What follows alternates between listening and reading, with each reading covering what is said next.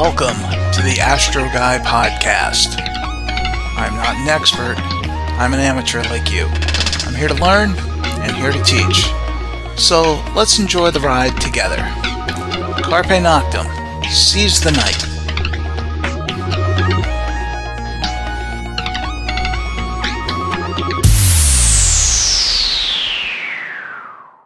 Welcome to episode three of the Astro Guy podcast. I'm your host, Wayne Zuhl, and in this episode, we're going to take a look at what's going on in the skies this October. So sit back and enjoy. October skies provide some of the best observing for the year. The evenings are cool, but usually not too cold, and statistically, there are more clear nights in October, at least in New Jersey, than any other month of the year. There is a relatively minor meteor shower, the Draconids, that peak on October 8th. In most years, this shower has a ZHR, or zenith hourly rate, of about 10. In astronomy, we refer to ZHR as the zenithal hourly rate, meaning that this is the number of meteors that a single observer would see in an hour of peak activity if that activity was happening at the zenith, meaning directly overhead, and assuming that the conditions are excellent. The effective hourly rate is always much lower and decreases the closer that the radiant of the shower is to the horizon. However, in 2011, there were reports of more than 600 meteors visible per hour. Astronomers aren't sure why there are these strange peaks, but it does happen. Fortunately, the moon will only be 12% illuminated during the peak, so it won't interfere with meteor watching once the moon sets. The Draconid meteors radiate from the constellation Draco, the dragon. It's best to observe it without any optical aid. Just sit down in a chair, dress warmly, maybe have some hot coffee or hot chocolate to keep you warm. Keep scanning the sky near the bright star Vega to try to spot the meteors. Don't be disappointed if you only see a couple, or none at all, as there are some very nice meteor showers coming up later this fall. On the night of October 9th, in the western sky, about 30 minutes after sunset, look for brilliant Venus. It will appear as the brightest star in the sky, except that it doesn't twinkle like stars do. About 3 degrees away from Venus will be the crescent moon. They will be a stunning pair in binoculars and can be easily photographed with almost any camera. I would suggest using a tripod if you're going to try to image it. If you do capture images of a conjunction, email your results to us at astroguypodcast at gmail.com or post them in our Facebook group. The gas giants are putting on a great show this month. In the beginning of the month, Saturn shines brightly in the south southeast reaching its peak altitude of almost 30 degrees around 9 p.m. Bright Jupiter appears further east than Saturn. Both planets are currently in the constellation Capricorn. Even with binoculars, you should barely be able to make out Saturn's rings, but they'll be much more obvious with a telescope. And with binoculars, you should be able to see at least four of the Galilean moons making a line around Jupiter. In a telescope, you'll also likely be able to resolve Jupiter's equatorial bands and possibly the Great Red Spot. Jupiter's four brightest moons are referred to as the Galilean moons, as they were first seen by Galileo in 1610. In a future episode of the podcast, we will dive into the history of Galileo, as he is responsible for the theory that all the celestial bodies orbit the Sun, not the Earth and he was the first person to use a telescope to observe the sky. of course, we know that that theory no longer holds up, but Galileo made great contributions that we can look at. On the 14th of the month, the moon will be about 4 degrees away from Saturn and about the same distance from Jupiter on the 15th. Again, these should be easy to photograph with any camera. Just mount it on a tripod and bracket your exposures. Start with an eighth of a second, then a quarter second, then a half second, then one second, and so on until you get something that looks decent.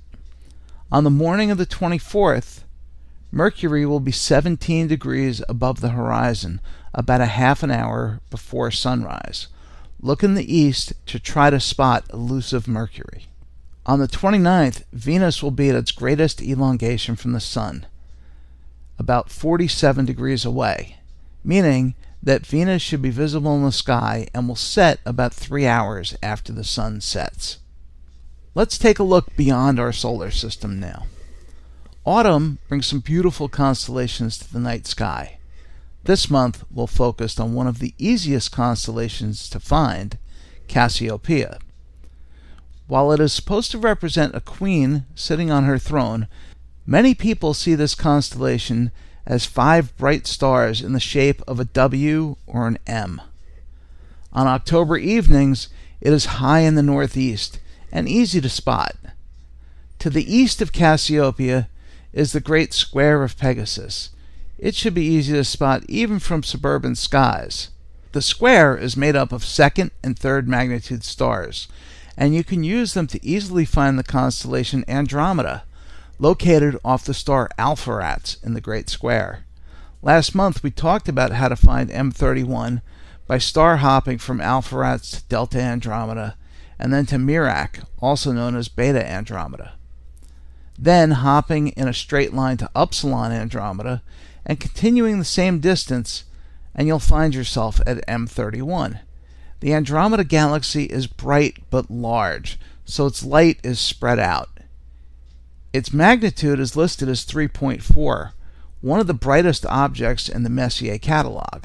But that light is spread out over more than 3 degrees of sky, so it appears faint. However, in a dark sky, it is visible to the naked eye as a faint oval patch of light. In binoculars in a dark sky, and with some practice, you can even begin to make out the spiral arms of the galaxy. See if you can spot its companion galaxies M32 and M110. If you want to challenge your observing skills a bit, hop back to Mirach and then continue the same distance and direction, and you'll be looking at M33 in Triangulum. M33 is also a spiral galaxy, but at magnitude 5.72 and spanning more than a degree in size, it's much more difficult to see than M31. But with practice, you should be able to spot it. Galaxies can be elusive, even the bright ones, so be persistent. One of my favorite objects to observe are open clusters. Open clusters are groups of stars that form together from the same molecular cloud, and they are loosely bound by gravity. They can contain up to several thousand stars. Some of the best ones are visible October evenings. My personal favorite is the famous double cluster in Perseus. To find it, locate Cassiopeia and start at the star Gamma Cassiopeia, which would be the middle star in the W. Sweep in a line toward Ruchbah, Delta Cassiopeia, and continue in the same direction, about one and a half times the distance between Gamma and Delta, and you'll see the double cluster.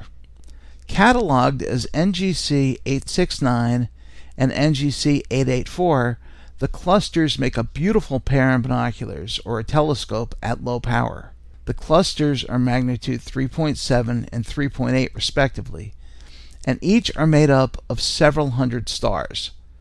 They are estimated to be about 12.8 million years old, making them very young stars. In binoculars, you'll notice a chain of stars leading off to the north. Follow that chain for about 5 degrees, and you'll see the large cluster Stock 2, sometimes called the Muscle Man or the Strong Man cluster. If you use your imagination, the brighter stars look like a man with his legs apart and his arms curled to flex his biceps. This cluster looks best in binoculars. If you go back to the star Rukbak and imagine a line toward the star Epsilon Cassiopeia, the leftmost star in the W, go about a degree toward Epsilon and you'll see the cluster M103. The cluster is made up of about 40 stars.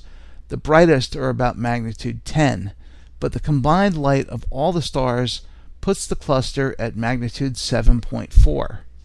In binoculars, it will appear as a faint hazy patch, about a tenth of a degree in size. In a telescope, you should be able to resolve several of the individual stars in the cluster. Almost a degree toward epsilon from M103 is the open cluster Trumpler 1. Made up of 112 stars, this cluster is about half the apparent size of M103, and it glows at magnitude 8.1. But you should be able to resolve two brighter lines of stars within the cluster using moderate magnification. If you want to see something a little easier to spot, follow the line from Epsilon Cas to Rookbok and continue on just under 2 degrees, and you'll be looking at NGC 457, often referred to as the Owl Cluster. To me, it looks like ET, with two foreground stars, fifth and seventh magnitude, representing ET's eyes, made up of about 150 stars that range in brightness between magnitude 9 and 13. The cluster spans about a third of a degree across.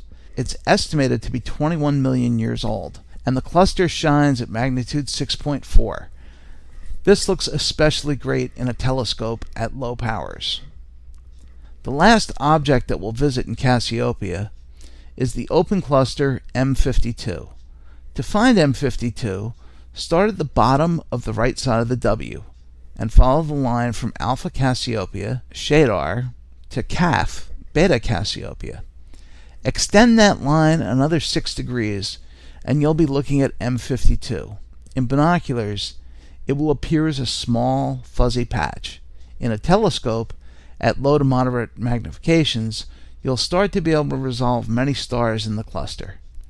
The cluster has a combined magnitude of 5.0. It is made up of more than 190 stars and is located about 5,000 light years from Earth. While there is much to see in the October skies, hopefully this is enough to whet your appetite. So go out and enjoy the night sky. That's all for this episode. Thank you so much for tuning in, and I've hoped that you've found our time together to be fun and helpful. If you have questions or episode suggestions, please email us at astroguypodcast at gmail.com or leave us a voicemail at 973 404 0380. If you're not already a member, please join the Astro Guy podcast group on Facebook. You'll find other members, videos, blogs, and lots of useful information there for your enjoyment.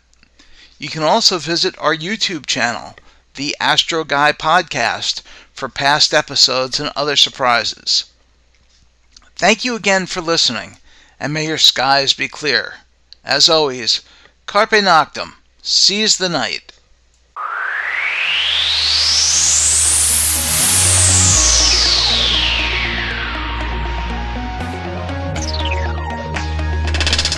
I'm Wayne Zuhl, and this was the Astro Guy podcast. Thank you for listening. As always, your questions, comments, and suggestions are welcome. Keep wondering. Keep your eyes on the sky. Have fun. Carpe noctem. Seize the night.